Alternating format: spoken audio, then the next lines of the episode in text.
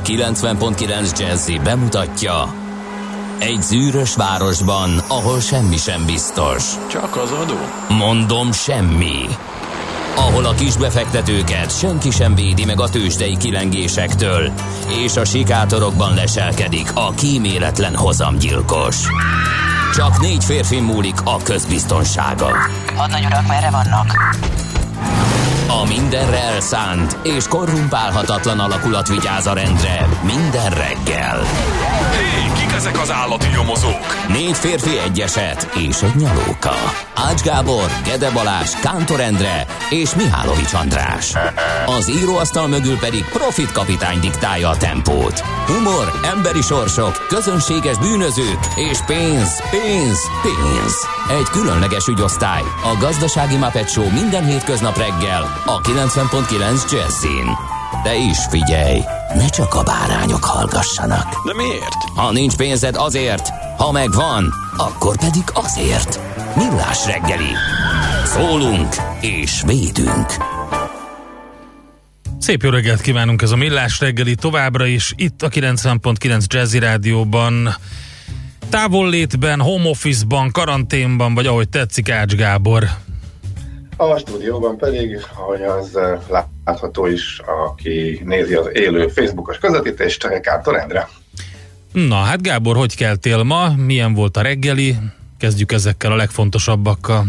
Jaj, hát olyan nincsen még ilyenkor. Azt tudod, Nincs reggeli? Bemegyek, akkor is 8 óra körül szoktam egy rövidet, így meg hát még egy kicsivel tovább is lehet aludni így a, a karanténban, úgyhogy ez a, ez a jó oldala, egyébként az egyetlen jó oldala, őszintén, szólva. Nem tudom, hogy láttad, de a karantények legújabb adását a Jaj, nem. Duma Színház előadásában, hát szétröhögtem az agyam, gyakorlatilag eh, nem minket akartak kifigurázni, de sikerült. Szóval, hogy eh, ezt a home office eh, műsorvezetői megoldást vicceskedték nagyon jól, és hát tényleg egy kicsit magunkra ismertem benne, persze nyilván nem minket figuráztak ki, megtiszteltetés lenne, ha igen, de nagyon jó volt, tehát eh, kb. úgy, úgy sikerült megoldaniuk, mint nekünk ezt a home office-t. Úgyhogy én, én nekem nagyon tetszett, úgyhogy ezúttal is köszönet Litkai Gergelyéknek. Uh-huh. Jó hír van Na, a piacokról. na, mi a helyzet? Az első nap, amikor egy kicsit nyugodtabb lett a helyzet, és mintha úgy gondolkodnának a befektetők, és mintha ugye Ne kiabáld el. meg, megszokott, nem kiabálom el, de az elmúlt három hétben tegnap először éreztem azt, hogy hogy nem pánikreakció van, és öntünk ész nélkül, vagy, vagy visszapattanás van, és akkor gyorsan a sortokat zárjuk így rövid távú játékosként, hanem, hanem úgy gondolkodnak, emelkedtek azok a részvények, amelyekről tegnap is pont beszéltünk itt Jónap Rihárdal, eh, akik amelyek eh, esetleg nagy, nagy tech cégek nem buknak akkor át, vagy akár nyerhetnek, és eh, azon, hogy az emberek eh, otthon vannak, és rengeteget ülnek a gép előtt, elkezdett szelektálni a piac, és nem volt az irgalmatlan kilengés, hanem kezdett összemenni, és, és, és mintha az lenne, hogy hát igen, leestünk 25-30-40 szektortól függően 50-60 százalékot, és akkor most innen megvárjuk, hogy mi történik. Most akkor talán innentől nem lesz az iszonyatos csapkodás. Na, majd meglátjuk, mert van, ugye Bejött a válság, bejött a járvány, le fog futni, meglátjuk mi- mikor, és kicsit nyugodtabbak vagyunk. Tehát igazából ennyi volt a fő mondani való. Én annak örülnék, hogyha ez az életünkbe is kivárogna. Hát figyelj, szerintem Úgy nem fog, mondani, so, de- el, elkeserítelek, akár optimista péntek, akár nem. Egyrészt a Verizonnak beszélt a vezérigazgatója, hát gyakorlatilag egy pár órával ezelőtt magyar idő szerint, és azt mondta, hogy a hálózati forgalom 20%-ot ugrott egy hét alatt és ezen kívül a Netflix és még más szolgáltatók azt vették észre, hogy gyakorlatilag égnek a vonalak, hogy ilyen csúnyán fejezem ki magam, de az a lényeg, hogy nem fogják bírni a terhelést, tehát valószínűleg meg lesz fogadva az, hogy a HD verziókat kikapcsolják, például a YouTube-on is, egész egyszer nem bírják a terhelést. A... A net, azt hiszem a Netflix este, késő este megegyezett Aha, na tessék. uni- uniós vezetőkkel, hogy csökkenti a... Na. Tehát, eh, ront- rontja a minőségét a szolgáltatásának, hogy jobban bírják a vonalak. Most igen, mindenki attól fél, hogy összeomlik a, az internet a világon, ugye főleg Európában, ahol mindenki a, a neten lóg. Nálunk is nagyon durván fölment, de egyelőre bírja a rendszer. Hát én is remélem, hogy nálunk is érezni egyébként, hogy de, itt a műsor kapcsán, hogy amikor egy elkezdjük, akkor nagyon jó minőségű még a, a vétel, és mind, mind, mintha kicsit kisebb akadozások már lennének, hogy amit az emberek fölébrednek, és rátszuppannak a netre, úgyhogy Hát majd meglátjuk. eddig a magyar rendszer tök jól bírja. Meglátjuk majd. Na hát, szia Bea! Ezt azért kellett mondanom, mert Bea írt nekünk Viberen, hogy szia Endre, szia Bea. Gábornak nem köszönsz? Bea, légy szíves. Ott van Gábor is, úgyhogy neki is lehet köszönni. Jó reggel Csepelről Gödöllőre jól lehet közlekedni. Ma is, tegnap láttam Nyuszit, a nagyon szerelmes futár F. Mondta Na, Bea, köszönt, végre. szia Gábor, úgyhogy Szerintem Amerika még nem lassult be annyira, mint az EU, ezért amikor mindenki végre otthon maradt, ott is még lejjebb fog menni a gazdaság, mondja Rojtos. Úgyhogy köszönjük szépen ezt az üzenetet is. Ha És persze, ők még ők se tudják nyilván, hogy mennyire fog beesni, mennyire fog lejjebb menni. Én kimondottan így a, a tőzsdére mondtam, hogy ők is, amikor szembesültek azzal, hogy mi történik, mekkora eh, gáz van, eh, akkor ilyen őrült csapkodásba fogtak ugye hatalmas zorrásba, és most meg mintha elkezdtek volna számolgatni, elfogadták a helyzetet. Eh, Oké, okay, hát lejjebb vagyunk most hirtelen 30-50-60 százalékkal, ugye cégenként szektortól függően. Most akkor hány éves leállást számoljunk, mennyi idő után tér vissza az élet a megszokott kerékvágásba. Ha visszatér a krakot, egy, egy nap alatt nem omlott olyan iszonyatosan nagyot, ezek ugye a pozitív hírek. Persze több nap alatt megfutották a szokásos krakszerű összeomlást, ahogy arról tegnap beszéltünk, de mondom, tegnap először tényleg olyan nyugis volt. Ah, Na nézzük akkor, hogy kit köszönhetünk. A Klaudiákat ö, ezen a szép napon. Boldog ö, névnapot, kedves Klaudiák, a Joáchimok is ö, ünnepelnek. Eszembe jutott, hogy vajon Joaquin Phoenix ünnepel-e ezen a szép napon, mert neki is ugye valahogy Joachimból származik a neve, és a Wolframok is ünnepelnek, úgyhogy a Wolfram az mennyi? Valami 5200 valahány fok az izzás a Wolfram, vagy, a, vagy az olva, olvadás forráspontja, úgyhogy Ezt most fejből mondtad? valamikor nézegettem egy ilyen leírást, Aha, a, hogy, hogy a Wolfram szálas izzókat miért és hogyan találták ki. A Wolfram azt hiszem talán a legmagasabb olvadáspont, forráspontú fém. Nem vagyok benne teljesen biztos, de nagyjából biztos megírják a kedves hallgatók nekünk. Na, a tavaszi napi egyenlőség van ma? Jól tudom? Bizony. Aha, Igen. bizonyám. Kezdődik a tavasz ez alapján. Tehát a Micsoda tavasz, tavasz mi? már a meteorológiai tavasz már elkezdődött. Micsoda elsőjén, tavasz? Úgyhogy lehet azon sápítozni, hogy uh, idén nem volt normális tél, de majd jön, uh, amikor már a tavasz elkezdődött most uh, vasárnaptól. De hát ez ilyen, nincs értelme nagyon aggódni rajta, lesz egy hét télies idő valóban. Én inkább amiatt aggódom, hogy ez a tavasz hangulat az embereket arra ösztökéli, hogy elhagyják lakásaikat, és felelőtlenül Az önmagában nem szaladgáljanak. baj, hogyha az a kérdés, hogy, hagyják el a lakásaikat. Ha elmegyünk mindenkitől távol sétálni, túrázni, az tök jó. Csak mi is pont azon gondolkodtunk, hogy hú, első gondolat, folytassuk a kék túrát, amit elkezdtünk, de jó, akkor egy csomó szakaszt meg tudunk csinálni. Csak egy a gond, azok ugye olyan szakaszok, hogy A-ból B-be megyünk, nem pedig körtúra, és akkor valahogy vissza kell logisztikálni Mhm. uh-huh. közlekedéssel, vagy bármivel. Arra meg az Mhm. ember ugye nem szívesen ül. Hát nem nem szívesen, hanem inkább nem. A sofőrön kívül már egy csomó járaton senki más nincsen, tehát ez, ez is igaz, de úgyhogy nem, azért maradunk a körtúráknál, a körsétáknál. Na nézzük, akkor kiszületett a mai napon, még mondjuk egy pár dolgot a tavaszi napi egyenlőségen kívül, meg mielőtt átérünk az első zenére. Például Henrik Ibsen, norvég író, a modern dráma atya, nagy kedvenced, ugye Gábor? Nagy kedvencem, és most röhögni fogsz, de ennek a csávónak mindenről ugyanúgy az eszébe. Nekem erről, a talált ki mi jutott az eszembe. A vonatok. Vagy a repülők.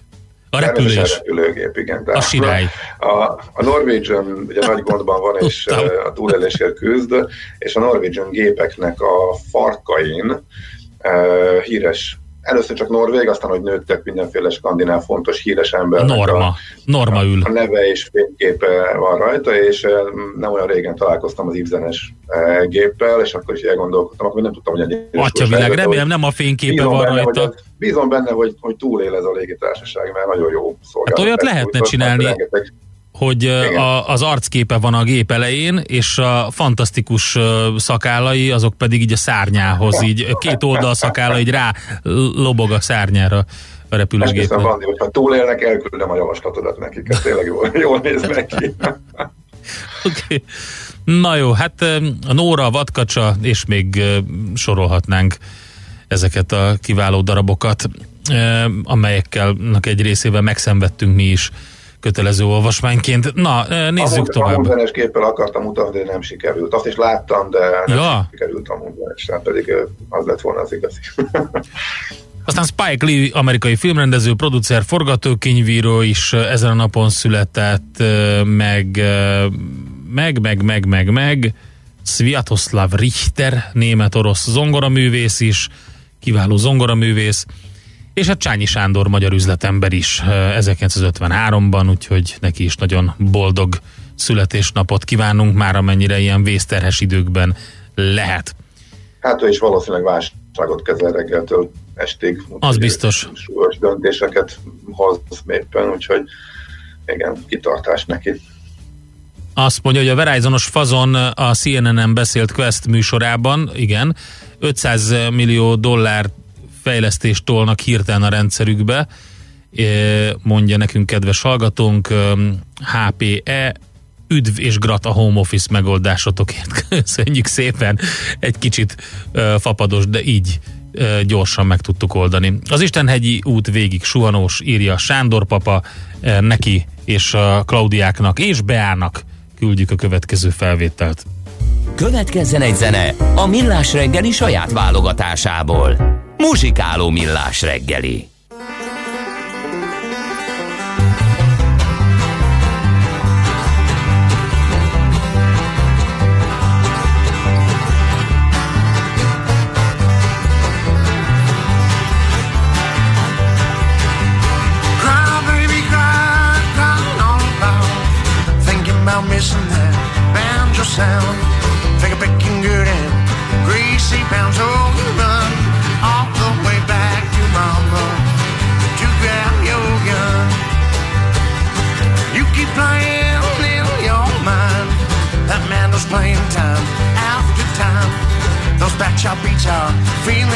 Fine. Take it away. Foot stomps and gravy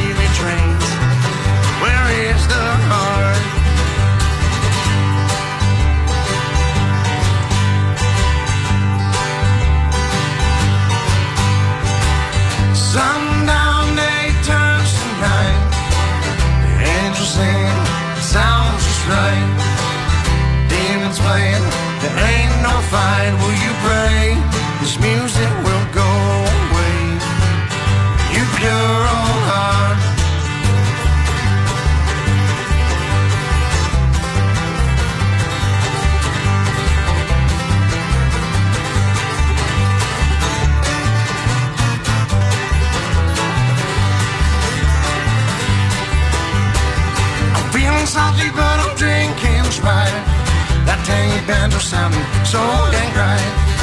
Heavy hearts to an empty stage right. You say there is no bass today. No day don't feel so right.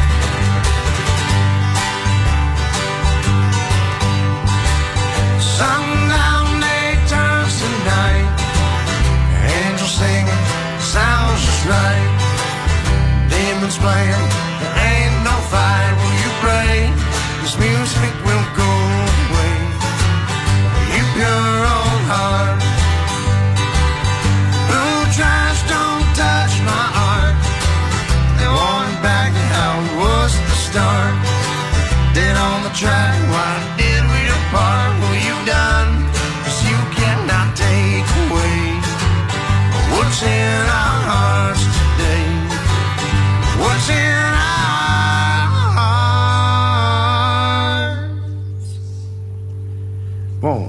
One, two, three, four.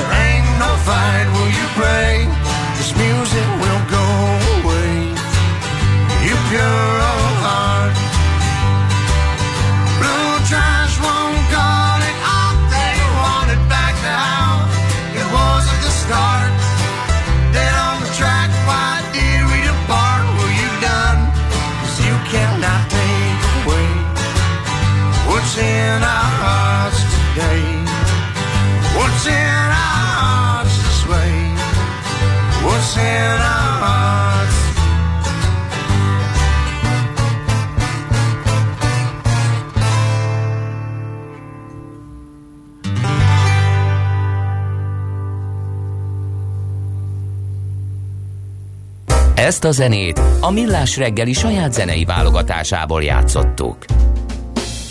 Megyünk tovább a Millás reggelivel 06 30 20 10 909. Köszönjük szépen azokat az üzeneteket, amiket eddig is írtatok nekünk SMS-ben, Viberen, Whatsappon. Természetesen próbáljuk feldolgozni mindet Ács Gáborral, de nézzük meg, hogy mit írnak a lapok. Te mit találtál? Hát én kivételesen, miután a magyar lapokban tényleg azt láttam, hogy esemény követés van, én kivételesen nemzetközi szemlére gondoltam, amit neked is ajánlottam, hogy annyira ledöbbentem a, az osztrák helyzet kezeléséről szóló politikó cikk, amit tegnap uh-huh. olvastam, hogy este még egyszer olvastam, és még, még jobban ledöbbentem. Ez, ez arról szól, hogy tehát hogyan lehet elbagatelizálni a járványt, és hogyan lehet... Mármint a tiroli szituáció. Ugye? Igen, itt egészen igen? A tiroli szituációról van most szó. Igen, a tiroli, tiroli szituáció, és uh, csak a dátumokat olvasom uh, fel belőle, mert nyilván az, az egész nagyon hosszú. Tehát március 1 uh, az a nap, amikor az első jelzéseket uh, küldik arról az osztrák hatóságoknak, hogy ott elég nagy számban koncentrálódhat, egy tiroli síközpontról van szó, Ischgl, azt hiszem a neve, elég nagy számban koncentrálódik ott a koronavírus, mert egyik Iceland Air járatról érkezve 15 koronavírusos fertőzöttet találnak. Tehát március 1-én az izlandi hatóságok értesítik a az osztrákokat, hogy ott valami nem stimmel, a 15-ből 14-en ugyanonnan jöttek ugyanabból a, a, a síközpontból. A következő napokban, tehát harmadikától elkezdve az összes skandináv ország hasonló jelzéseket küld az osztrákoknak, akik nem tesznek semmit így egy adta világon semmit. Nyilván az egész turizmus ezen áll, vagy bukik abban a régióban, sőt, még nyilatkozatok is vannak, hogy nincs itt semmi probléma, tehát nem csinálnak semmit. Nyilván a cikkben nyilatkoznak olyanok, akik 5-én, meg 6-án, meg 8-án érkeztek oda, és mind megfertőzöttek. Nyilván nem mindenki fertőződött meg, a cikkben ilyenek nyilatkoznak, és aztán teljesen kibuktak érthető módon, hogy már rég tudták a hatóságok azt, hogy mi van ott, mert hogy nagyon sok országból kaptak el jelzést. Tizedikén az egyik helyi vendéglős is fertőzött lett, és akkor ezt követően zárták be a helyi bárokat, és még, de a, a síliftek, meg minden más infrastruktúra, az még után is működött, és tele volt.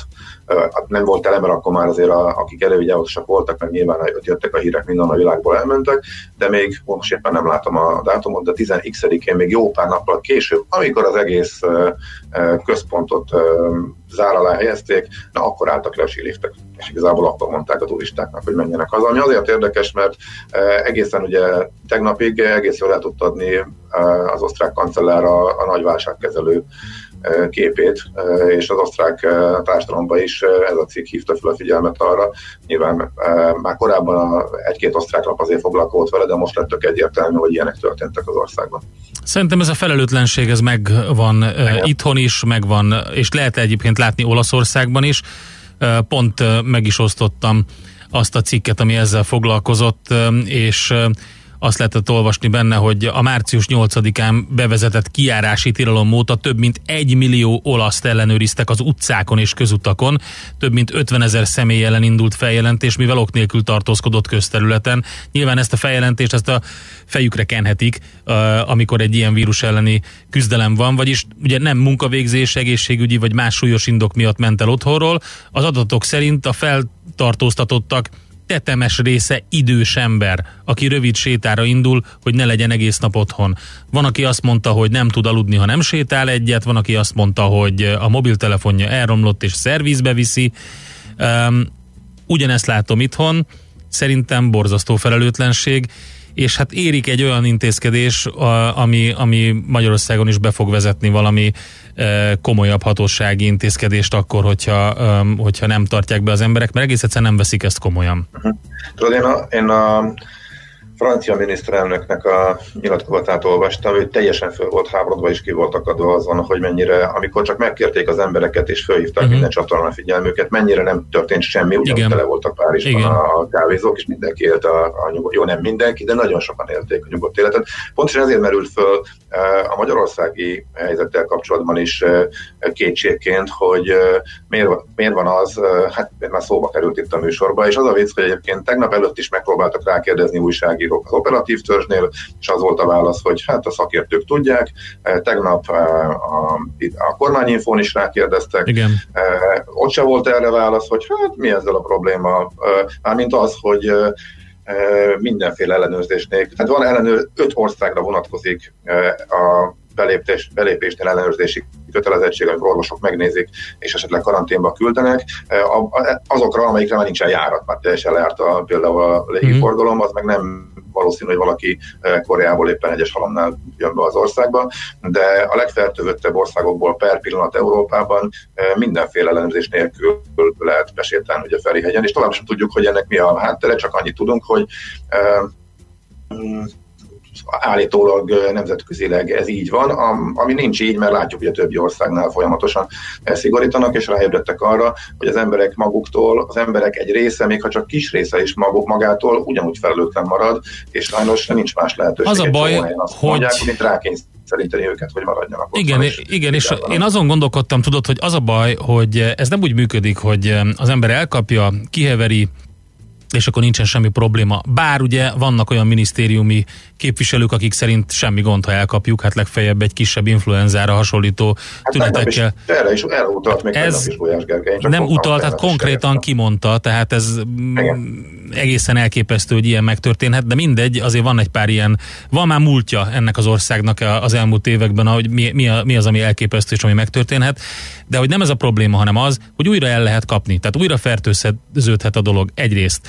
Tehát na mindegy, ne is menjünk bele, nagyon nagy probléma szerintem. Figyelj, én, mond, én két dolgot tennék még ide. Egyrészt, mert hát csak hogy vidámabbak legyünk, tényleg lépjünk túl ezen, azért a legmókásabb, hát vagy nem mókás, vagy ez már kényszer móka. Na, még egy hír akkor a nemzetközi bejelentések közül. A holland pénzügyminiszter elment, hogy kimutassa a szolidaritását a bolti dolgozókkal, és bement vásárolni, és ott kérdezgették az egyszerű emberek is, hát nem tudom mennyire a médiának szólt, ott mutogatták. A lényeg az, hogy mindenkit megnyugtatott, és ezt konkrétan így mondta, hogy hú, hány évre is? Igen, tíz nyugalom, tíz évre elegendő WC papírkészlet van az országban. Mindenki nyugodjon meg, azért ez önmagában eh, elég mókás, Igen. és azt is hozzátette, hogy nyugodjon meg, mindenki nyugodtan kakilhat. Tehát igazából már ő is látszott rajta a kimerültség jelei, egészségügyi miniszter le is mondott, mert összeesett a kimerültségtől, és azt mondta, hogy ezt ő tovább eh, nem bírja. Eh, tehát mindenki vadul küzd. És akkor itt ragadjam, vagy ragadjuk meg az alkalmat, hogy, hogy megemeljük a kalapunkat, és és kell adózzunk, van ilyen? Nincs, de hogy amit az egészségügyben most a, e, elkövetnek, illetve amit e, tesznek, e, dolgoznak, e, értünk mindenkiért szert a világon, és persze Magyarországon is, e, meg, meg a bolti dolgozók is, akik a legveszélyeztetettebb, az tényleg le a kalappal, és, és, és, és köszönjük, és nincsenek rá szavak, hogy mennyire hálásak vagyunk, és kitartást kívánunk, és köszönjük még egyszer. Na megnézzük akkor, hogy e, mi van a tőzsdéken. Azt mondja, hogy e, 3422 fok az olvadáspont a Wolframra. De a Balaton kezd megtelni, mert a nyaraló tulajdonosok ott töltik a karantént, írja Fer Gábor. Köszönjük szépen. E, akkor tőzsdékkel folytatjuk a millás reggelit.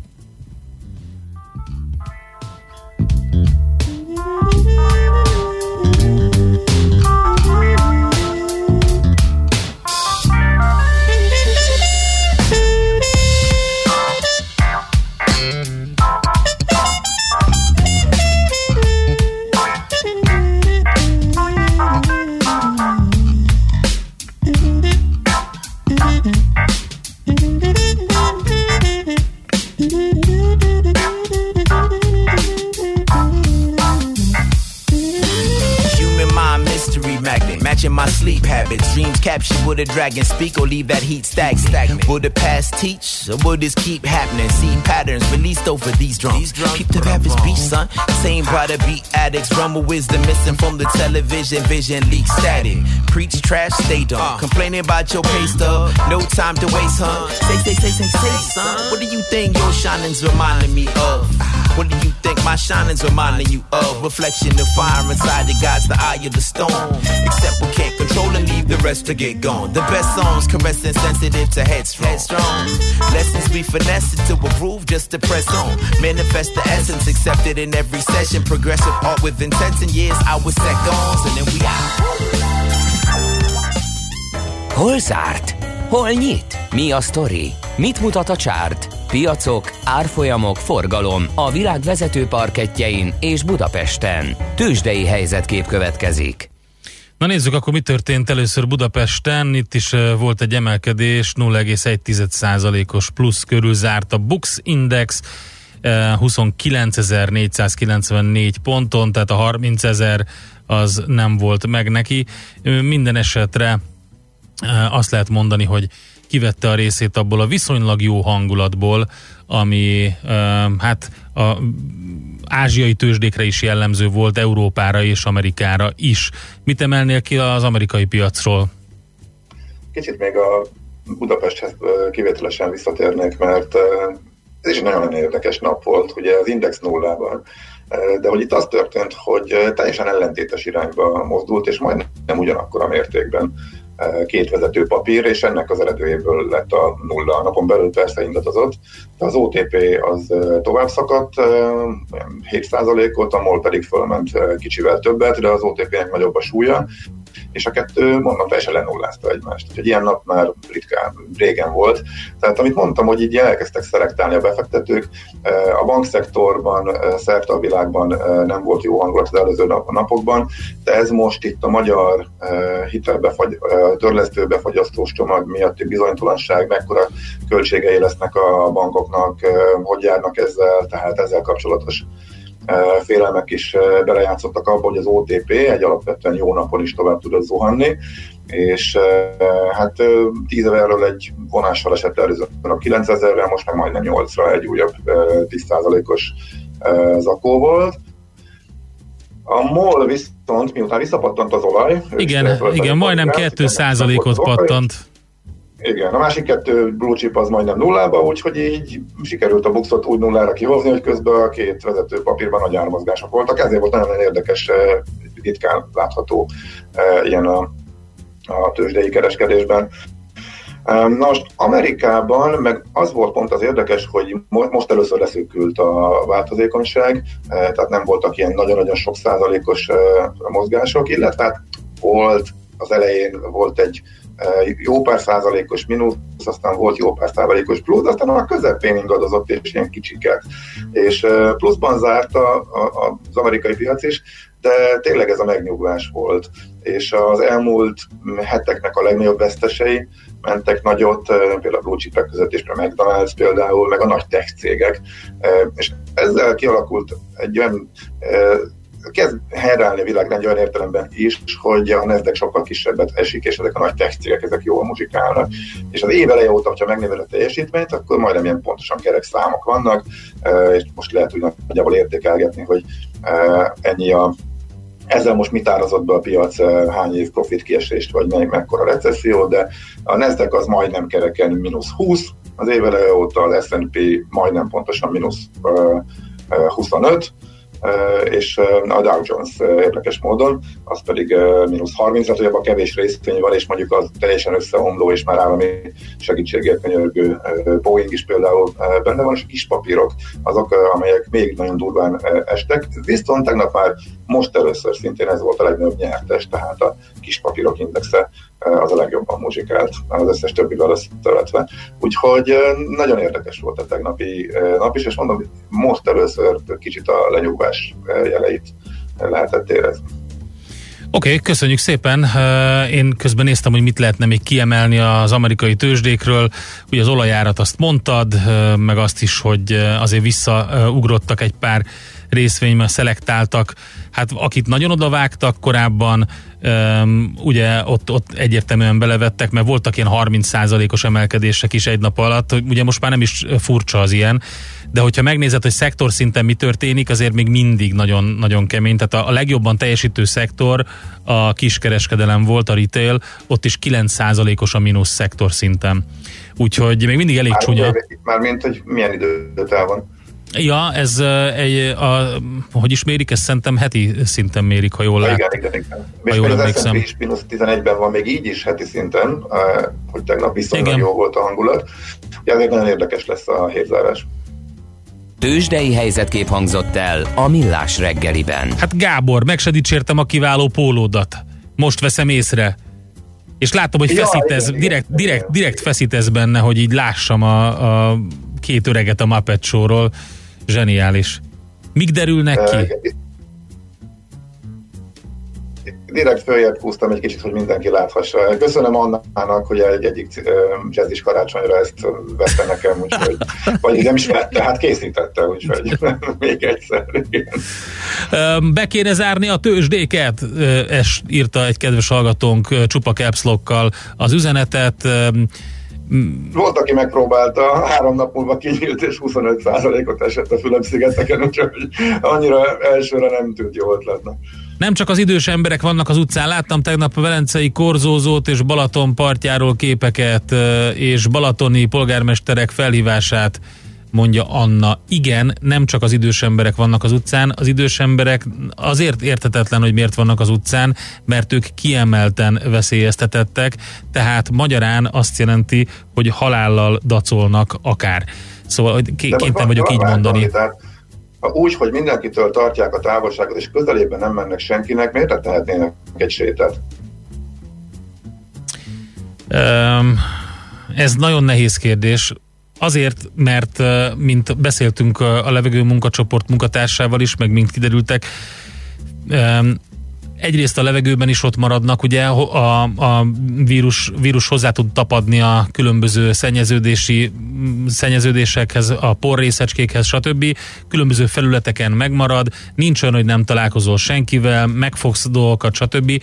Az, hogy más is ott van az utcán, természetesen az sem túlságosan jó, de, és most még visszaköszönt egy picit télkapitány, de hogyha bejön itt a 30 fok, akkor nem tudom, hogy mi lesz az emberekkel, akiknek egyáltalán nincs kertje, meg, meg csak egy pici erkéje, vagy még erkéje sincsen, mert tényleg nehezen fogják kibírni a lakásban. Szóval ez egy borzasztó szituáció lesz.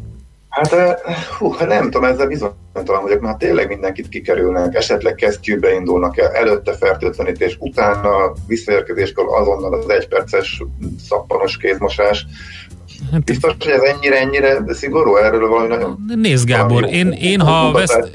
Látni, ez, tényleg, szakértőktől nem tudom. Ez, én, én azt mindenki, tehát hogy is mondjam, a rossz azt mondani, hogy mindenkinek a saját belátására bízzuk, mert ha azt csináljuk, akkor az történik, amit most látunk. Halál nyugodtan vásárolgatnak, bent a közlekedés, tömegközlekedésben vannak bent, stb. Tehát ez borzasztó. Szerintem nem, nem mérik fel a veszélyét ennek.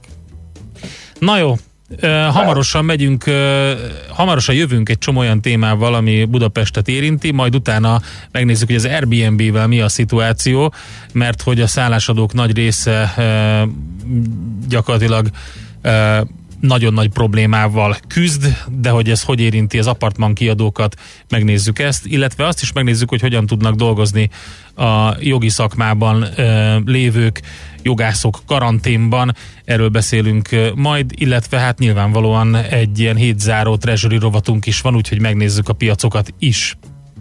Műsorunkban termék megjelenítést hallhattak. A mozgás motivál, serkenti a gondolkodást és fiatalít. Aki mozog, az boldog ember és kevésbé stresszes. Hallgasd a Millás reggeli mozgáskultúra rovatát minden pénteken reggel fél kilenc után pár perccel, és értesülj lehetőségekről, versenyekről, edzésekről, családi sportprogramokról. Évtestben a Millás reggeli mozgáskultúra rovatának támogatója a Magyar Víz Kft. A Primavera ásványvíz forgalmazója. A frissítés egy pohár vízzel kezdődik. Reklám Hmm, Makita kerti gépek, na ide bemegyek. Jó napot! Üdvözlöm! Szeretném meglepni a férjemet egy új fűnyíróval, mert a régi benzines nagyon hangos. Tavasszal mindig nehezen indul, és még büdös is. Hölgyem, a legjobbkor jött. 2020-ban a Makita megújította a kerti gép választékát. Az akkus fűnyírói a már 270 féle Makita géphez használható akkumulátorral működnek, és változattól függően 500-tól 2000 négyzetméterig is bírják egy töltéssel. Ki? Nem lesz többé hétvégi lárma és benzinszag. Ráadásul, amellett, hogy környezetbarát, a karbantartása is lényegesen egyszerűbb. Ezt nem hagyhatom itt. Keresse ön is a Makita akkumulátoros kerti gépeket a viszonteladó partnereknél. Reklámot hallottak. Hírek a 90.9 Jazzin. Létrejött a külföldön reket magyarok hazatérését megszervező munkacsoport. Boris Johnson szerint 12 héten belül kiadják az útját a vírusnak. Napsütéses tavaszi idő lesz ma is. Köszöntöm a hallgatókat, következnek a részletek.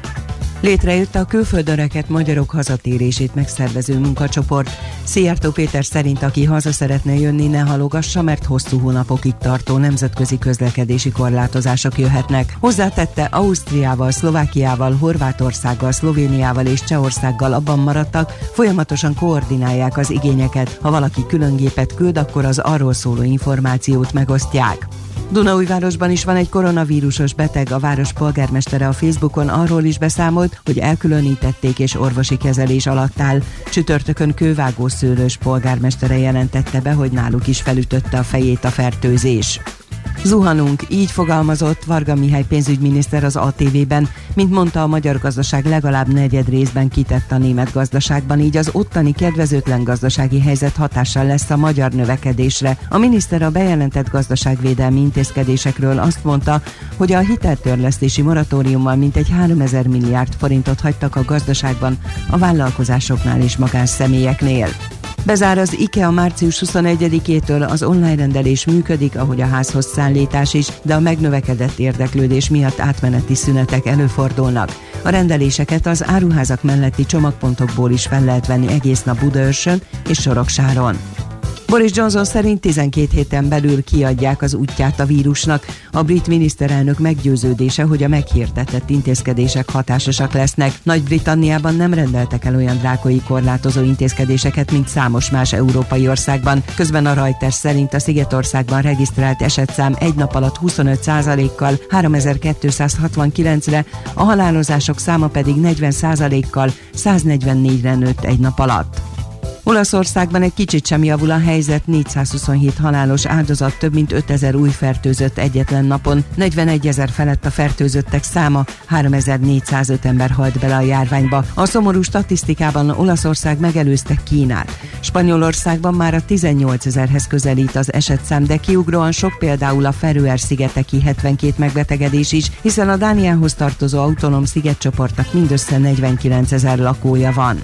Szerbia teljesen lezárja határait a külföldiek előtt, a belgrádi reptér nem fogad és nem indít járatokat. Szerbiában 103 fertőzöttet tartanak nyilván. Szlovénia kijárási tilalmat vezet be, az ország lakóinak csak abban az esetben lehet elhagyniuk lakhelyüket, ha munkába mennek, élelmiszert vagy gyógyszert szeretnének beszerezni. Szlovéniában csütörtök délutánig 319 volt a fertőzöttek száma. Horvátországban részleges boltzár lépett életbe, és betiltották a nyilvános rendezvényeket, valamint lezárták a határokat határokat a külföldiek előtt, itt 110 a fertőzöttek száma.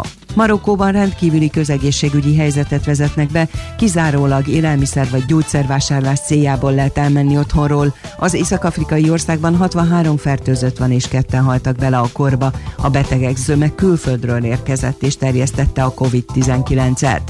Franciaországban le kell zárni a tengerparti sétányokat. Emmanuel Macron államfő szerint a franciák nem veszik elég komolyan a kiállási korlátozásokat. Az utcákra vezényelt 100 ezer rendőr és csendőr a korlátozások első 24 órája alatt 70 embert igazoltatott és 4095 esetben szabott bírságot azokra, akik nem indokolt esetben vagy igazolás nélkül hagyták el a lakhelyüket. Az időjárásról sok napsütésre számíthatunk, délután 18-23 fok között alakul a hőmérséklet. A hírszerkesztőt László B. Katalint hallották hírek legközelebb fél óra múlva. Budapest legfrissebb közlekedési hírei a 90.9 Jazzin a City Taxi Dispécsejétől. Jó napot kívánok, köszöntöm Önöket. Egyértelműen látszik, hogy ürül kifelé a város. A városba kifelé tartó utakon sokan autóznak. Nagyobb a forgalom Csettel felé a második Rákóczi-Ferenc úton, az M1-es, M7-es és az M3-as kivezető szakaszán, ezen kívül a Hungária körúton és a Róbert Károly körúton is. Az Erzsébet királyi útján kifelé a Rákospatak utcánál lezártak egy sávot, mert gázvezetéket javítanak, és lezárták a Grassalkovics út szerviz útját, a Tárcsás utcánál, itt csatornaépítésbe és útfelújításba felújításba, kezdtek a munkálatok, várhatóan hétfőig tartanak. Vigyázzanak magukra, balesetmentes közlekedést kívánunk. A hírek után már is folytatódik a millás reggeli. Itt a 90.9 jazz Következő műsorunkban termék megjelenítést hallhatnak.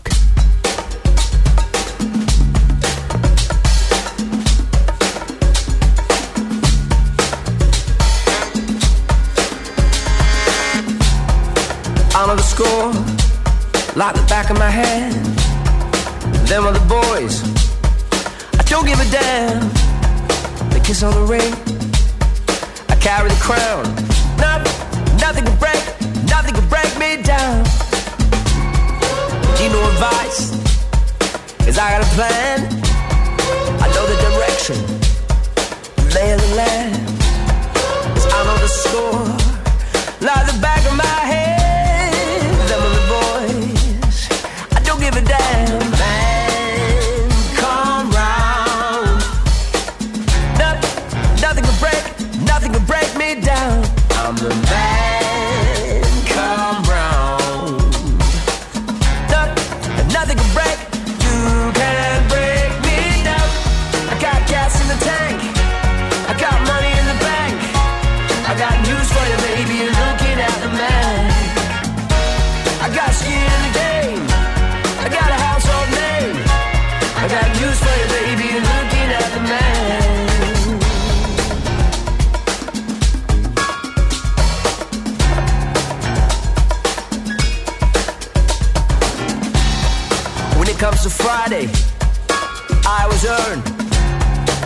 try to teach me, I got nothing to learn. Cause baby, I'm gifted. You see what I mean? USDA certified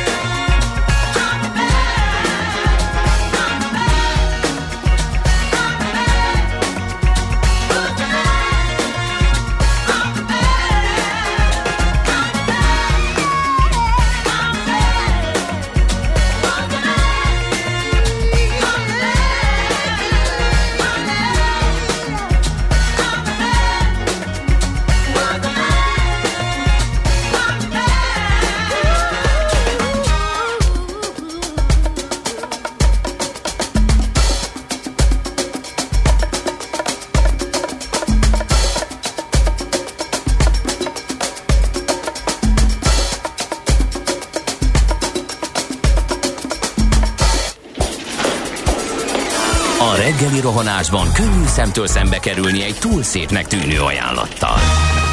Az eredmény krétával körberajzolt tetemes összeg.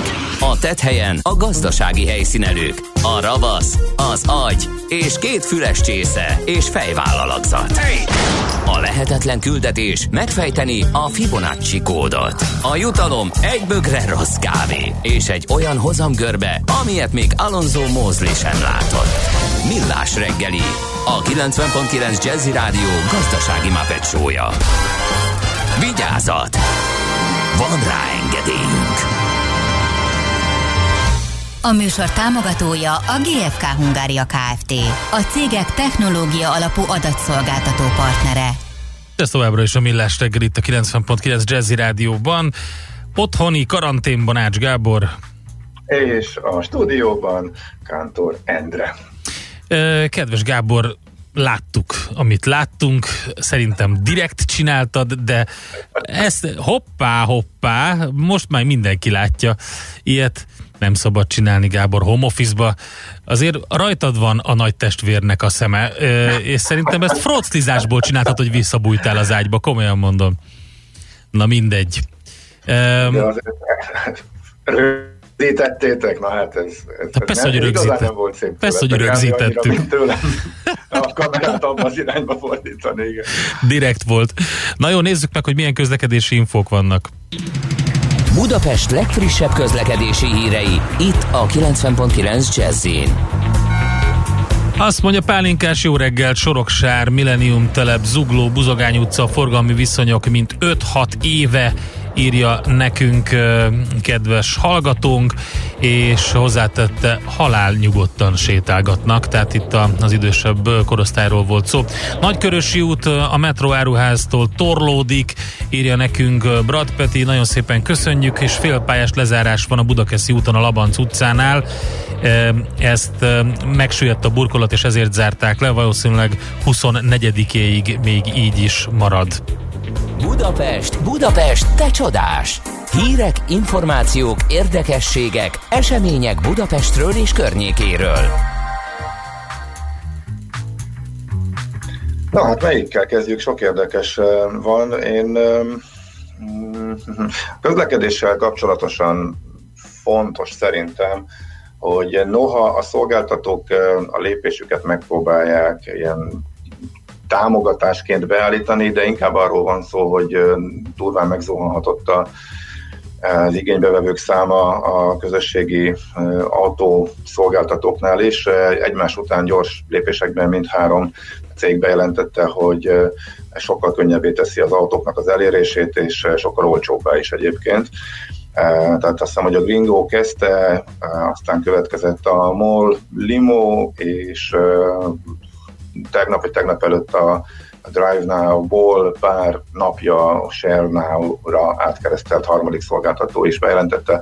Eh, A regisztrációs díjat, eh, tehát az egyszeri eh, költséget, amikor csatlakozol a rendszerhez, az mindegyik eltörölte, és ha jól emlékszem, akkor olyan 30%-kal csökkentették a bérlési költségeket is, a, a perc díjakat, az első két szolgáltatónál, a Share Now pedig ott talán kisebb a csökkenés, ott csak egy konkrét árat láttam, de náluk is egyértelműen lejjebb ment ez. A Gringo pedig tegnap már azt jelentette be, hogy az autóik egy részét felajánlották arra a célra, hogy időseket szállítsanak vele Budapesten, tehát ez egy jó kérdés, hogy ez most ugye folyamatosan a biztonságon rugózunk, szerintem érthető módon, hogyha a tömegközleked, ha mindenképpen menned kell, és a tömegközlekedés helyett átülsz egy ilyenbe, az valószínűleg kisebb kockázatot hordoz, bár fölmerülhet benned, hogy na 10 perccel korábban megkiült abban az autóban. Ezért mondják a szolgáltatók, hogy fertőtlenítik sokkal többet, külön a, elhelyeznek például a fertőtlenítő eszközöket is, még azon kívül, amit ők végeznek, amikor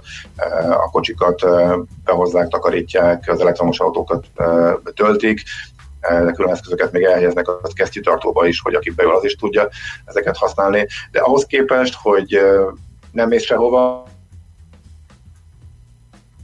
ahhoz képest nyilván ez plusz szolgáltatás valószínűsítetően komolyabb mértékben visszaesett. Mindegy, a lényeg az, hogy a carsharing szolgáltatók, tehát mindenhol nagy átcsökkentés meg lépések az irányba, hogy könnyebben igénybe tud, tud venni ezeket az autókat. Azt és mondja, hogy könnyebb velük közlekedni, és ugye ezekkel a probléma az, amikor bekerülsz a dugóba, akkor nagyon sokba kerül, mert akkor az óra kecsegtelen nem jutsz sehova. Most, hogy igazából senki nem közlekedik a városba, tényleg nagyon gyorsan el lehet velük menni A-ból B-be, úgyhogy van olyan élethelyzet, ahol mondjuk tényleg a tömegközlekedés helyett ezt tényleg javasolhatjuk is. Még egyet kiszemeltem innen a budapesti hírek, vagy emeltem a budapesti hírek közül. A fővárosi önkormányzat felvette a kapcsolatot a budapesti plázák üzemeltetőivel, hogy a koronavírus igen, járvány igen. miatt átmenetileg tegyék lehetővé a bevásárlóközpontok parkolóinak ingyenes használatát. E, Ugye ezt online sajtótájékoztatóján közölte a főpolgármester Karácsony Gergely, és úgy tűnik, hogy van fogadókészség a plázák parkolóinak átmeneti ingyenes használatba adására. Egyébként pedig Hát, ez egy elmondta... logikus lépés, nem, mert közös, közös érdek mindenkinek, és tök logikus, hogy senki nem megy a plázákba, eh, be is zárnak. Igen, Eh, hát jó lenne, hogyha igen, igen, azért a bérlők eléggé régóta szeretnék, hogy, hogy egy intézkedéssel bezárják, mert, ugye, mert így viszont fizetniük kell ugye a bérleti díjakat, forgalom meg nulla van, úgyhogy ez egy ö, elég érdekes szituáció, hogy ennyi eddig is ö, eltartott. Hát ők szerintem legalább egy havi bérletet buktak ezzel.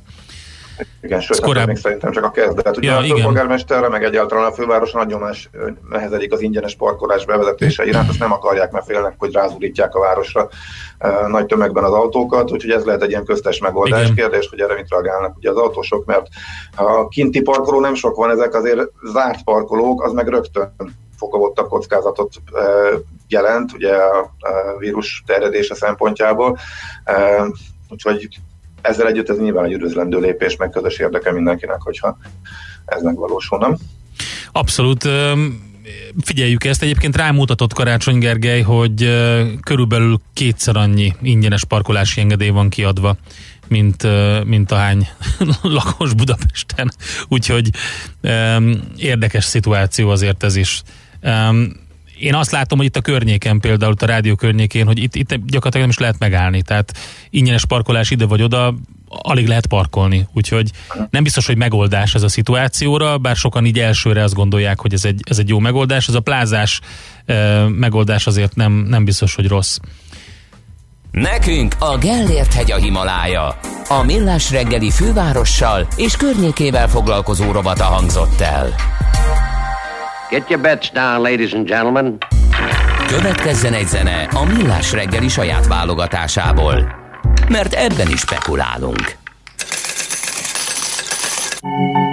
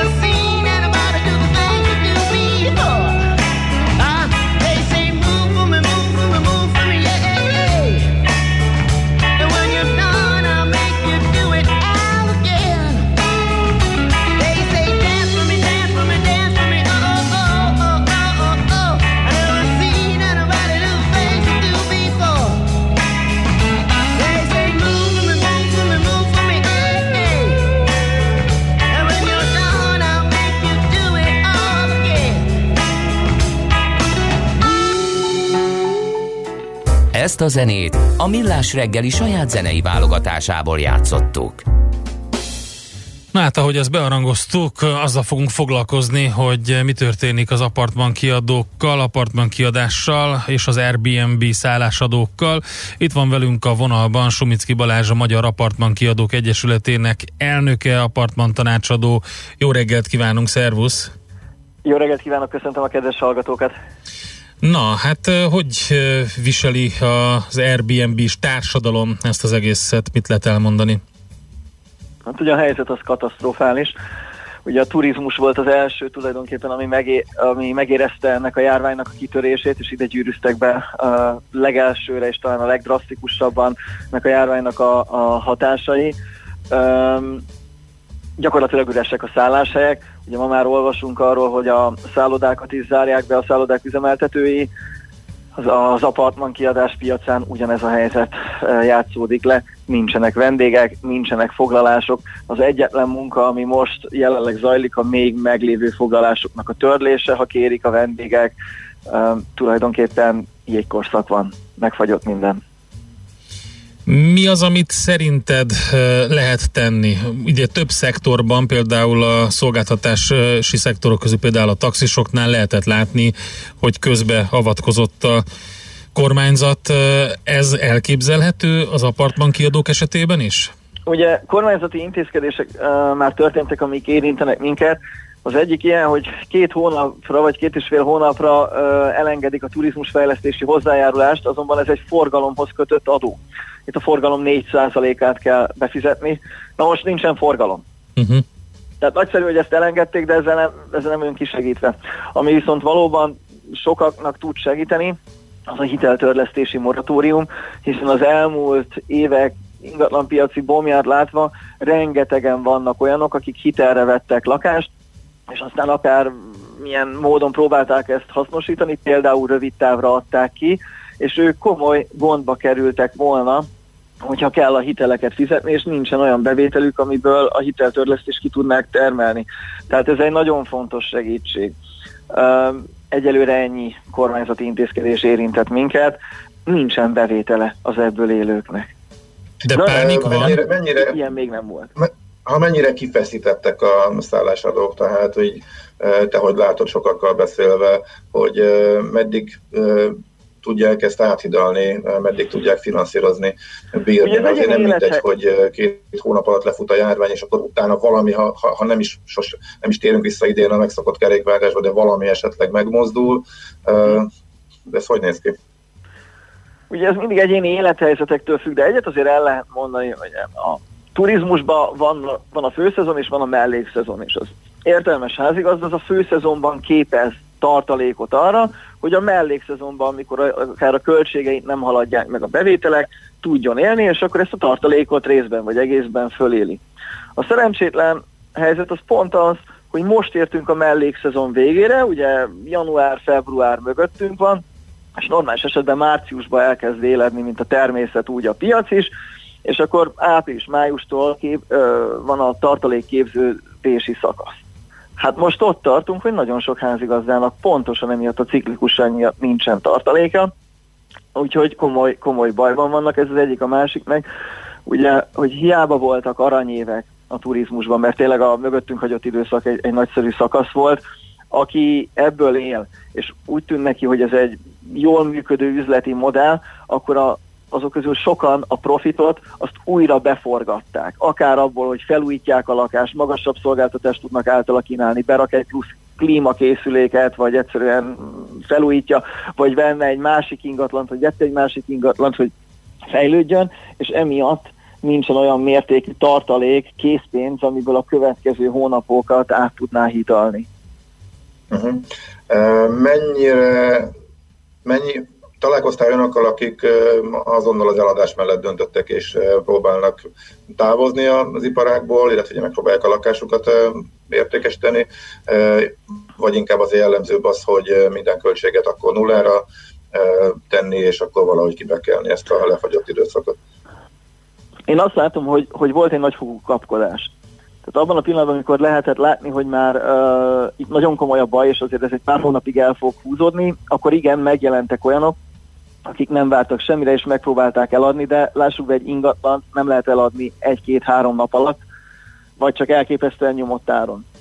Mások megpróbálják az ingatlanokat kiadni középtávra vagy hosszú távra, amit én látok, hogy több száz, talán több ezer ingatlan piac kerül most a középtávú vagy a hosszú távú kiadásra, elképesztően olcsó áron, és hát persze a házigazdák próbálnak úgy megállapodni a, az új bérlőkkel, hogy nagyon rövid határidővel fel lehessen bontani a szerződést, hogyha mégis beindul a turizmus, és azért nyára ezt várjuk, és azért ez mégiscsak erősebb lesz, mint, mint a mellékszezonban normálisan szokás, akkor gyorsan ki lehessen üríteni a lakást, és vissza lehessen térni a rövid távú piacra, és hát vannak olyan... Mármint, bocsánat, meg ez idén, idén nyár, hát mert ki, ki fogja kivenni egy hónapra, hát hosszú távra mennék oda, azzal a feltétellel ki fogja kivenni, hogy egy hónap múlva, vagy két hónap múlva, hogyha már augusztusban minden visszatér, a, vagy augusztusban jönnek a turisták, hirtelen kirakhatnak a lakásba. Én nem mondtam, hogy ez egy sikeres ö, üzleti modell, én azt mondtam, hogy ezt látom. De vannak azért Próbálkoznak olyan... vele? Aha. de, de vannak azért olyanok, akiknek hirtelen kell most szállás, hiszen a kollégiumokból ki kellett költözni, hiszen vannak olyanok, akik olyan munkakörbe dolgoznak, amíg dolgozhatnak, hogy esetleg magasabb kockázatúak itt a járvány szempontjából, és nem, szeretnék hazame- nem szeretnének hazamenni. Uh, tehát va- van egyfajta kereslet is. Ugyanakkor van egy olyan kezdeményezés, amit, amit szívből tudunk támogatni, akik tulajdonképpen ingyen ajánlják föl a szállásukat olyan orvosoknak, egészségügyben dolgozóknak, ápolóknak, akik szintén rendkívül kockázatos munkakörbe dolgoznak, és uh, kvázi szeretnék magukat itt meghúzni, hogy ne menjenek haza a családjukhoz, adott esetben őket megfertőzve. Tehát vannak, akik karitatív célokra használják most a, az ingatlan, és vannak, akik hagyják állni üresen, és esetleg most uh, festik ki, újítják föl, amennyire ebben a helyzetben lehet, és készülnek majd egy uh, jobb időszakra. Mire, hát nem tudom, nyilván nehéz kérdés, fogalmunk nincs, mert a járványtól függ, de mégis mi van a fejedben, hogy eh, ha amikor újraindulás lesz, amikor mondjuk enyhül a helyzet, amikor megjönnek az első foglalások, akkor egymásnak esnek, és akkor ilyen iszonyat alacsony árakkal fogja mindenki csábítgatni az első fecske turistákat, vagy hogy hogyan fog ez helyre, helyreállni a piac? Hát ezt rendkívül nehéz megbecsülni, hiszen a, nem azzal van a gond, hogy Budapest drága lenne, sőt, környező országokkal összehasonlítva rendkívül olcsó. Tehát a fizetőképes kereslet az megvan. Attól függetlenül elindulnának a vendégek, hogy mi most uh, itt árat csökkentünk. Ugyanakkor nyilván racionális viselkedés az, hogyha amíg nem telítődik Budapest, addig belemegy az ember egy árversenybe, hiszen azt szeretnénk, hogy hozzáfoglaljanak, és a turista is racionálisan dönt, ha vannak hasonló minőségű, hasonló lokációjú helyek, akkor nyilván az olcsóbbat fogja ö, kivenni. A gond az, hogy itt Budapesten nem csak a szállásadók fognak egymással versenyezni, hanem Budapest, Bécs, Prága és a környező nagyvárosok is egymással versenyeznek, hiszen ez, erről a környékről várhatóan egyszerre tűnik el a vírus, és várhatóan egyszerre jelenik meg az ide irányuló utazás. Tehát itt az országok is elképesztő versenyben lesznek egymással. Úgyhogy hát ilyenkor feladata a Magyar Turisztikai Ügynökségnek, vagy az állami aktornak, hogy olyan marketing kampányokat folytasson, olyan mm, lehetőségekkel csábítsa ide az utazókat, hogy egyáltalán minket, Magyarországot válasszanak, és ne a, a környező országokat. Nyilván ebben Erre azért ígéretet segíteni, tettek, úgyhogy bízunk benne, hogy ez így lesz és működni fog. hát bízunk benne, hogy meg lesznek tartva azok a nagy rendezvények is, hogy meg lehet már tartani őket, ami, amik azért ide egy hatalmas turista forgalmat generálnak, mint a Forma 1, mint a Sziget Fesztivál.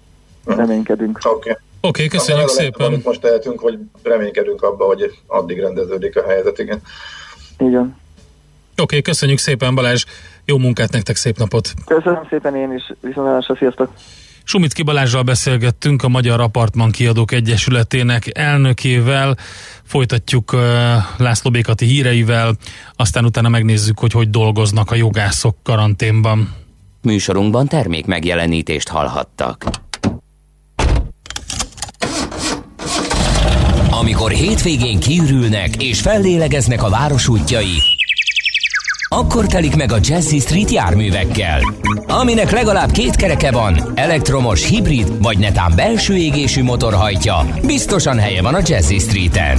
Tesztelünk, értékelünk, kritizálunk, és jó tanácsokkal látunk el minden közlekedőt évszaktól függetlenül télen, nyáron, hóban, fagyban.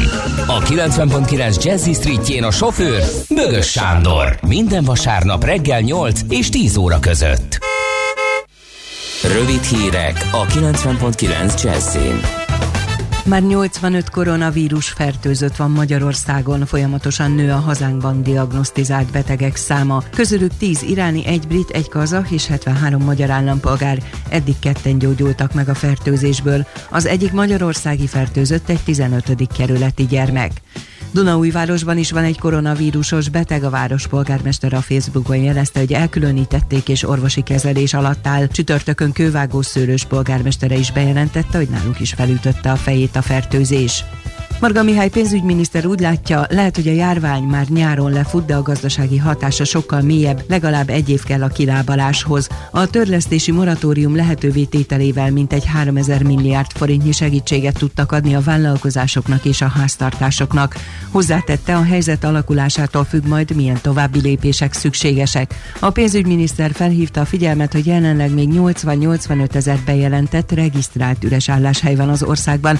Ez nyilván hamarosan változik majd, de most még van kereslet a munkaerőpiacon. Boris Johnson szerint 12 héten belül kiadják az útját a vírusnak. A brit miniszterelnök meggyőződése, hogy a meghirdetett intézkedések hatásosak lesznek. Nagy-Britanniában nem rendeltek el olyan drákoi korlátozó intézkedéseseket, mint számos más európai országban. Közben a Reuters szerint a Szigetországban regisztrált esetszám egy nap alatt 25%-kal 3269-re, a halálozások száma pedig 40%-kal 144-re nőtt egy nap alatt. Olaszországban egy kicsit sem javul a helyzet, 427 halálos áldozat, több mint 5000 új fertőzött egyetlen napon, 41 ezer felett a fertőzöttek száma, 3405 ember halt bele a járványba. A szomorú statisztikában Olaszország megelőzte Kínát. Spanyolországban már a 18 ezerhez közelít az esetszám, de kiugróan sok például a Feröer-szigeteki 72 megbetegedés is, hiszen a Dániához tartozó autonóm szigetcsoportnak mindössze 49 ezer lakója van.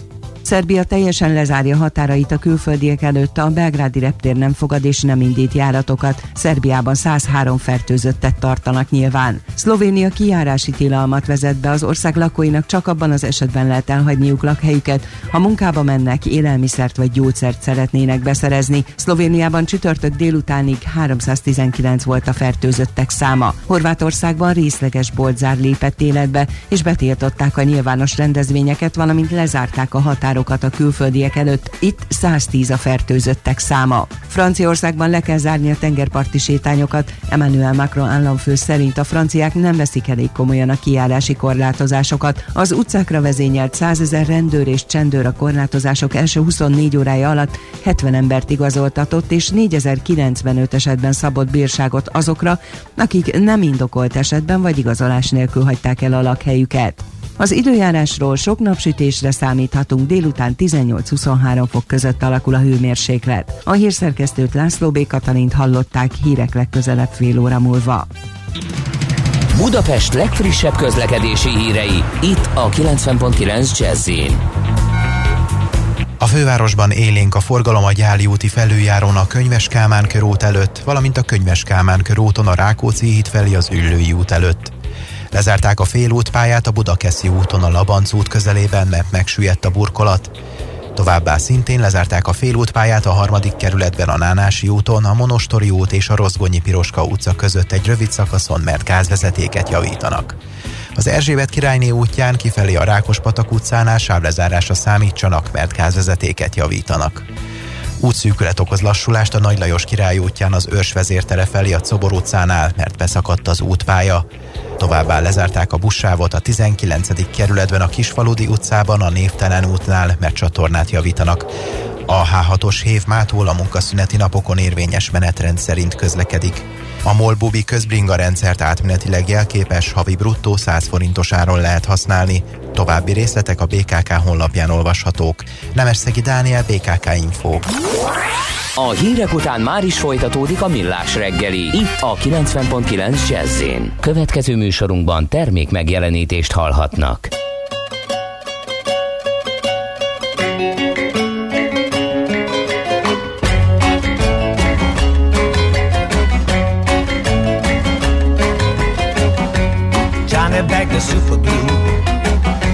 You know what's good for you, don't try to fix a hole in the sole of your blue suede shoe. When it's time to get out and go, you can't dance like you want to do. Well, come on, uh, don't you know that stuff will stick to you like the juju in the jungle at the break of dawn, and it's a dawning on you. It's time to give up and go home, but you can't because you might let all knew our little secret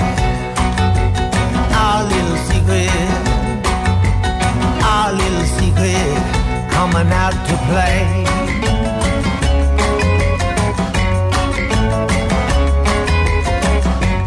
Johnny back to super glue. Don't let nobody get one over on you. You got two good minutes when the coffee kicks in. Like a mule train loaded with satchels of sin. Go on and head west. But before you know it, the compass is broken. The tracks are grown over the sacks of dripping seeds. Down in the rubble, sprouting more trouble. Don't hold a lot of rules, but everybody's gotta be somebody's fool. Living in a bubble that you blew back in school. Now you wanna use the gum to fix the hole in your shoe where your socks are.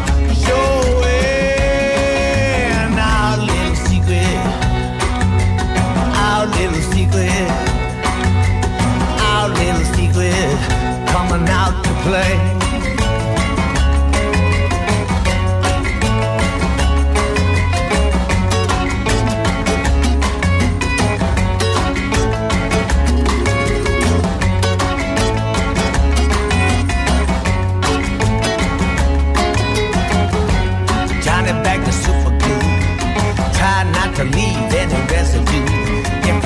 Keep your tattoo from jumping ship when your skin and lips and fingertips can't get clear of the motel mirror that's a whisper into you. You're the one that's cracked while you're playing solitaire with a stack deck. Everybody on deck now rest. We're all gonna walk the plank. You can't yank it at the bottom of the sea. And now it's just you and me. So why don't you just show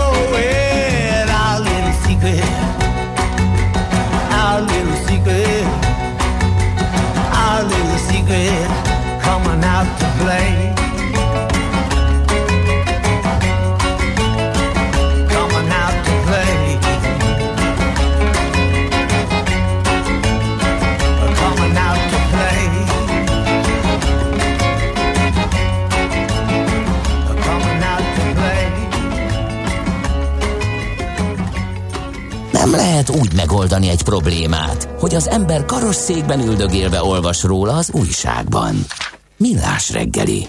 Na hát egy érdekes témával folytatjuk. Itt van velünk a vonalban dr. Tóásó Bálint, a KPMG Legál Tóásó ügyvédi iroda vezetője. Jó reggelt kívánunk, szervusz!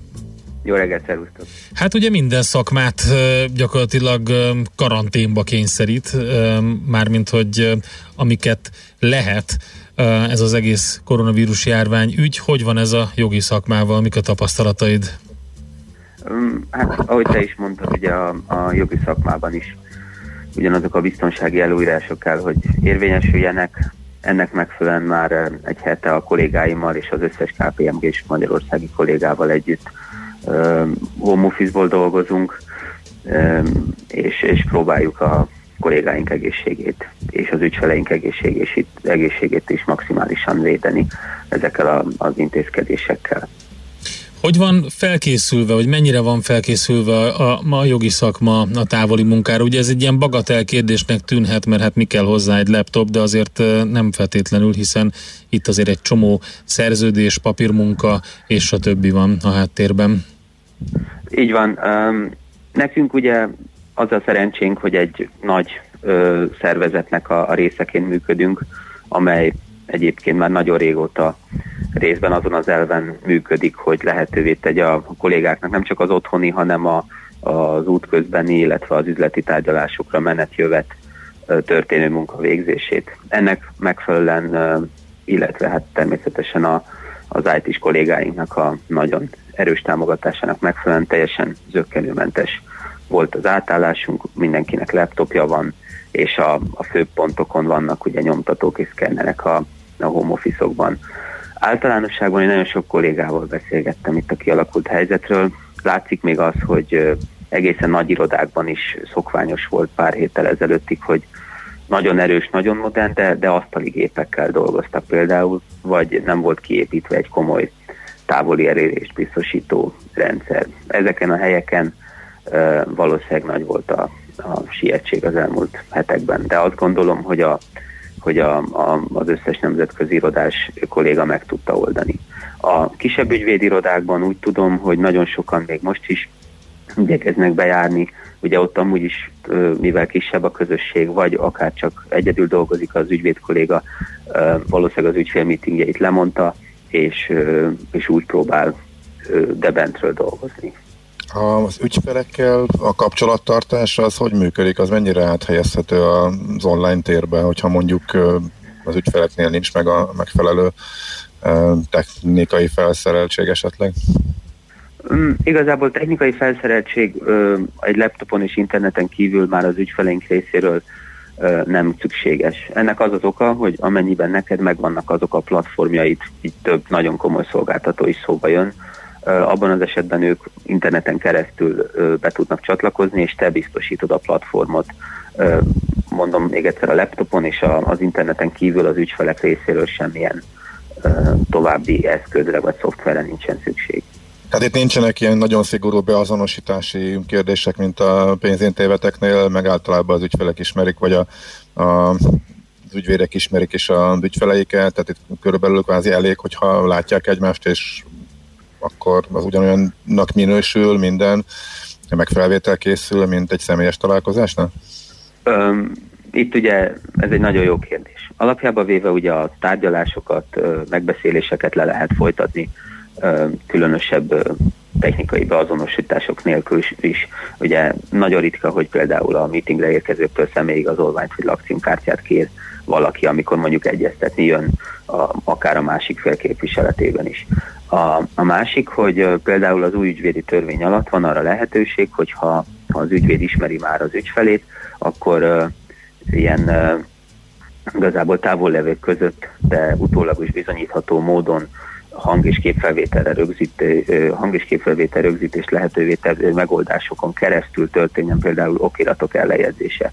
Ezzel már mi egyébként már a lehetőség megnyílta óta próbáltunk élni, de ezeknek a igazából ellejegyzéseknek a száma az elmúlt időszakban nagyon megnőtt. Tehát itt az ellejegyzésnél annyi plusz kell, hogy vannak bizonyos formalitások, ott ugye kell ö, ö, képes azonosító okmány, és egyidejűleg vele kell lennie, illetve a, a, az okirat aláírásának ott ö, online kell megtörténnie, fel kell mutatnia ezeket a, a, az okiratokat, illetve magát az aláírt okiratot a, a, az ügyfélnek, illetve nekünk, ügyvédeknek pedig rögzítenünk kell és tárolnunk kell ezeket a, a felvételeket. Beszéljünk egy picit a... A jövőről, ugye? Igen, a jövőről, és ugye magáról erről a Legal Tech Hackathonról, ez micsoda, hogyha valaki nem um, ismeri, és hogy uh, idén is volt uh, Legal Tech Hackathon, és mi történt, milyen megoldások születtek? Itt a, a Legal Tech meg a Hackathon téma kapcsán én két dologról szeretnék beszélni. Egyrészt ugye volt, lezajlott még a normális életmenetünknek megfelelően nagyjából a, idén is már harmadik alkalommal a, ugye a Legal Hackathon, ami a Global Legal Hackathonnak a budapesti állomása, rekordszámú résztvevővel és emlékeim szerint rekordszámú csapattal is. Itt azt csinálják az összegyűlt csapattagok, akik egyébként nem csak a jogi szakmából érkeznek, hanem a, az informatikai szakmából, gazdasági szakmákból, és más egyébként kapcsolódó vagy teljesen távoli szakmákból, akiknek hozzáadott értéke lehet egy ilyen ötletelés során, hogy egy hétvége alatt ezek a csapatok le kell, hogy tegyenek egy ötletet, vagy egy úgynevezett MVP-t, ami egy ilyen hát mondjuk ilyen minimum életképes termék leírás tartalmaz arra vonatkozóan, hogy mit gondolnak, hogy mi az a termékszolgáltatás megközelítés a piacon, amivel valami fajta új hozzáadott értéket, vagy magasabb hozzáadott értéket lehetne az ügyfelek számára nyújtani.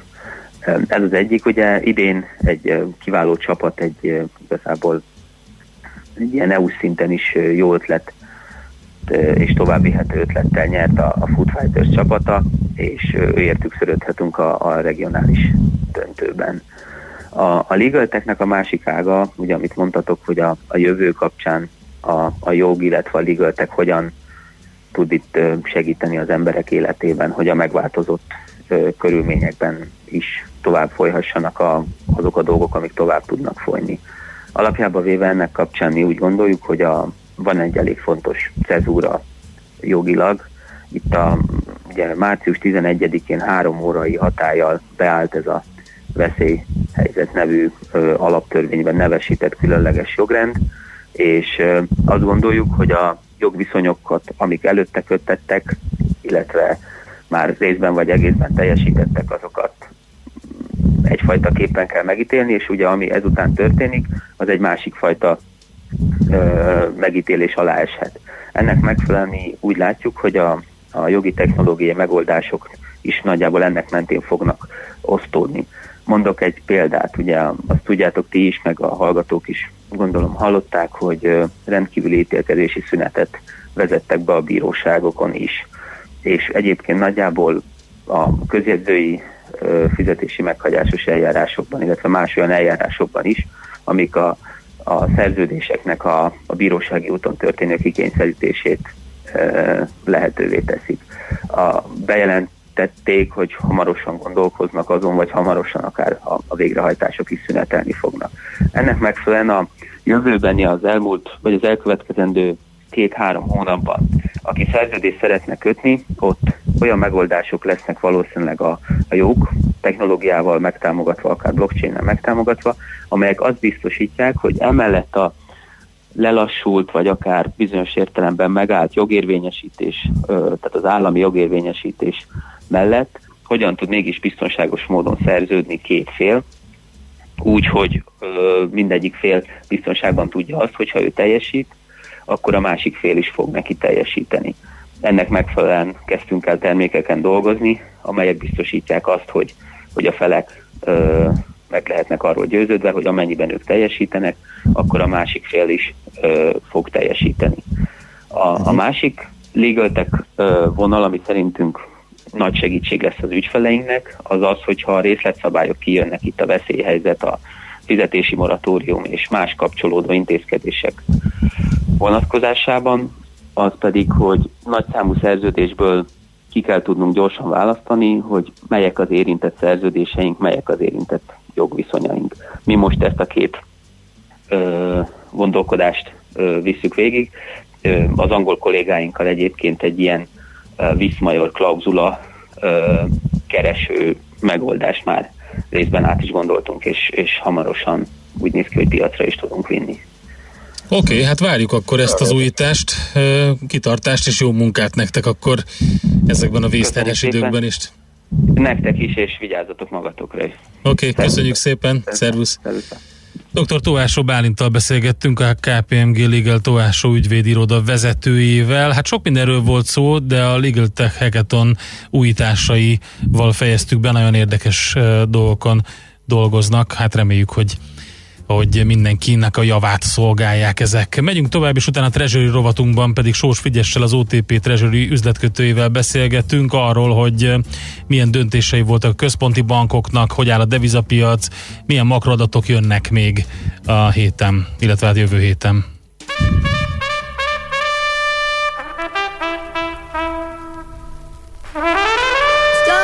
Money, scabbard money,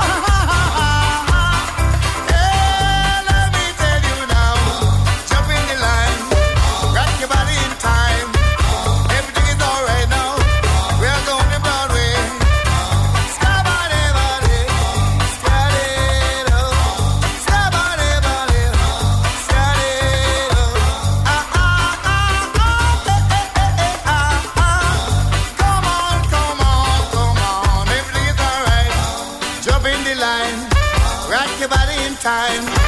We're to Broadway. Rock your body in time. Everything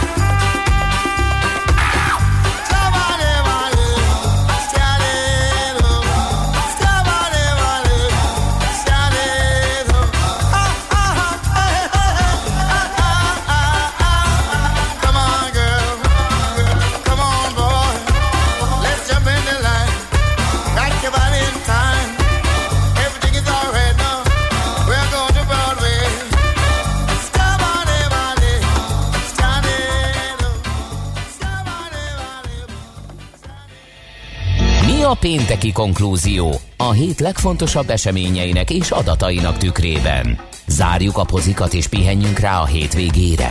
Milyen események hatnak a piacra a hétfői nyitásban? Devizák, részvények, tőke és árupiacok. Heti események és jövő heti felkészülés. Értékpercek. A millás reggeli treasury rovata következik. A vonalban pedig itt van velünk Sós Frigyes, az OTP Treasury üzletkötője. Szervusz, jó reggelt kívánunk! Szerbusz, jó reggelt!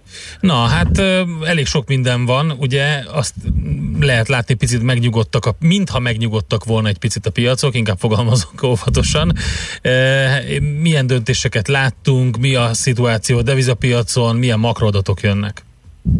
Hát igen, hogyha időrendben nézzük, akkor úgy kellett volna kezdődni a hétnek, hogy mi történt a szerdai fedülésen, az amerikai jegybank ülésén, de az amerikai Fed nem várta meg a szerdát, hanem már magyar idő szerint vasárnap este 100 bázispontos csökkentéssel gyakorlatilag a 0 százalékra csökkentette az amerikai irányadó kamatot. En- Ennek hatására még a devizapiacon az euró még viszonylag jól tartotta magát a, a dollárral szemben, azonban a hét második felében már eh, elő, előkerült a, a kockázat kerülő viselkedés, és jelentős eh, dollár erősödés bontakozott ki.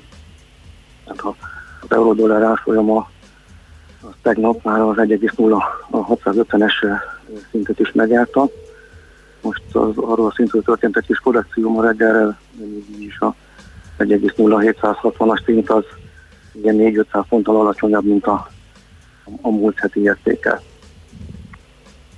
És ennek hatására, a, a döntés hatására, meg a kockázat kerülő magatartás elvétele után a úgynevezett fejlődő piaci devizák is komoly gyengülést indultak. Az euró forintban ugye tegnap láttuk a csúcsot 359 50 filléren, az euró szembe, de a régióban a, a cseh korona és a, a, a lengyel rúti is komoly gyengülésen ment keresztül, 7-8 százalékos gyengülést produkáltak ezen a héten.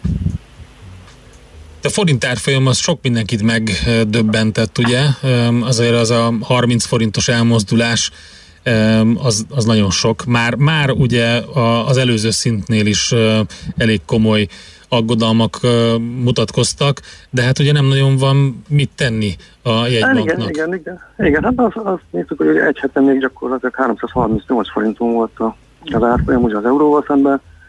Ez egy 20 forintos ugrás. 20 egy forintos, alatt. igen, végül is, igen. A, doll, a dollárral szemben viszont sikerült egy ilyen jó 35 forintot gyengülni a, ugye a forintnak, most a dollár forint árfolyam az ilyen 332 forint 50 fillérnél van. Ja, és akkor itt valamit tenni a jegybank, vagy hogy van piaci várakozás arra, hogy furcsa ilyen recessziós félelmek közepette a kamatemelési várakozás, de ilyenekről is lehetett olvasni, tehát Hát igen, most ilyenekről, ilyenekről, is, hát ilyenekről, is, ilyenekről is lehet, de én nem gondolom, hogy ilyen gazdasági környezetben bármelyik egy bank kamatot emelne. Már mondjuk tegnap épp a, a Dáni egy bank mínusz 0,76%-ra, mínusz 0,6%-ra emelte a jegybanki kamatot. Nem hiszem, hogy itt Európában, vagy az EU bármelyik jegybank azon gondolkodna, hogy kamatot emeljen. Ugye a, a, a cseheknél is az elmúlt hónapokban voltak kamatemelések, és szépen hirtelen meg óriási kamatcsökkentés történt. Ugye a Magyar Nemzeti Banknak jövő hét kedden van a, a kamat döntő ülése. Nem, nem gondolom, hogy kamatemeléssel reagálna erre a szituációra. Most úgy, úgy tűnik, hogy a, a jegybankok inkább a, a gazdaság állapotán gondolkodnak, hogy mit lehetne tenni, hogy a gazdasági aktivitás az minél előbb visszatérjen, és a, recesszió minél kisebb legyen. Nem, nem gondolom, hogy, hogy most kamat emelések sorozata jönne bármelyik jegybanknál is. Tehát akkor a magyar sem kivétel, ugye azért vagyunk kivételes helyzetben, mert e, nálunk már eleve sokat gyengült a forint, e, már békeidőben is. E, e, általános vélemény szerint pont a jegybanknak az útról az a monetáris politikája következtében, de ezek szerint ebben a mostani helyzetben nincs különbség a jegybankoknak a igen, mert ugye a, a, között, ugye? Igen, hát a csekkvalóan meg a lengyel az úgyis ugye a forinthoz képest viszonylag erős volt, meg sokat erősödött, mert ugye történtek kamatemelések, kamatemelési várakozások voltak, ugye a forintnál nem volt ilyen, tehát ez az elmúlt, elmúlt hetekben ez teljesen lenullázódott, és a, a, a lengyel az meg a csekkvalóan az ugyanúgy gyengült, és mondom, mondom a cseheknek kamatványás is történt. Nem, nem gondolom, hogy mondja egy bank most meg- meglépne egy kamatemelést a, a jövő héten. Na mire figyeljünk akkor viszont a jövő héten? Ugye már említetted, hogy eh, a Magyar Nemzeti Bankra a kedden, de még Igen, ez a, ez a, ez a legfontosabb. Most, most úgy tűnik, hogy eh, a fontosabb makroadat a jövő héten a, a fejlett piacokról nem igazán eh, jelenik meg. A szokásos ilyen heti makroadatok érkeznek, aminek talán kisebb a, a jelentősége, ilyen mindenfajta bizalmi indexek jönnek majd ki az Egyesült Államokban, majd Európában is. Még magyar szempontból érdekes lehet a, a jövő heti munkanélküliségi ráta.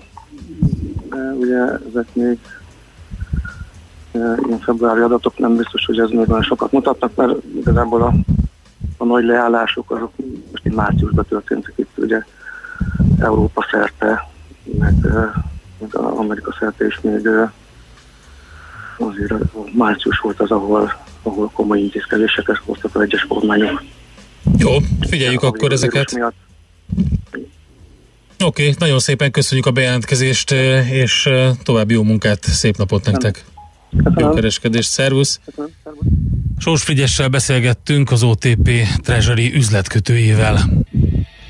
A hét legfontosabb eseményei és jövő heti felkészülés, értékpercek, a millás reggeli treasury robata hangzott el. Na Gabikám, akkor egy kis szünetet lehet tartani, elmehetsz reggelizni, hogyha már jót aludtál, és akkor utána jövünk vissza, e, mégpedig tovább folytatva a pénzügyi témákat, például azt, hogy hogyan működik az Exim a válság idején. Szabó István Attillával az Exim üzleti vezérigazgatni többek között arról, hogy eh, hogyan látja export finanszírozóként, eh, milyen rövid, illetve hosszú távú hatások várhatóak a magyar cégek export teljesítményére nézve. Elég érdekes kérdéseket feszegetünk, de természetesen mindez csak eh, László Békati legfrissebb hírei után.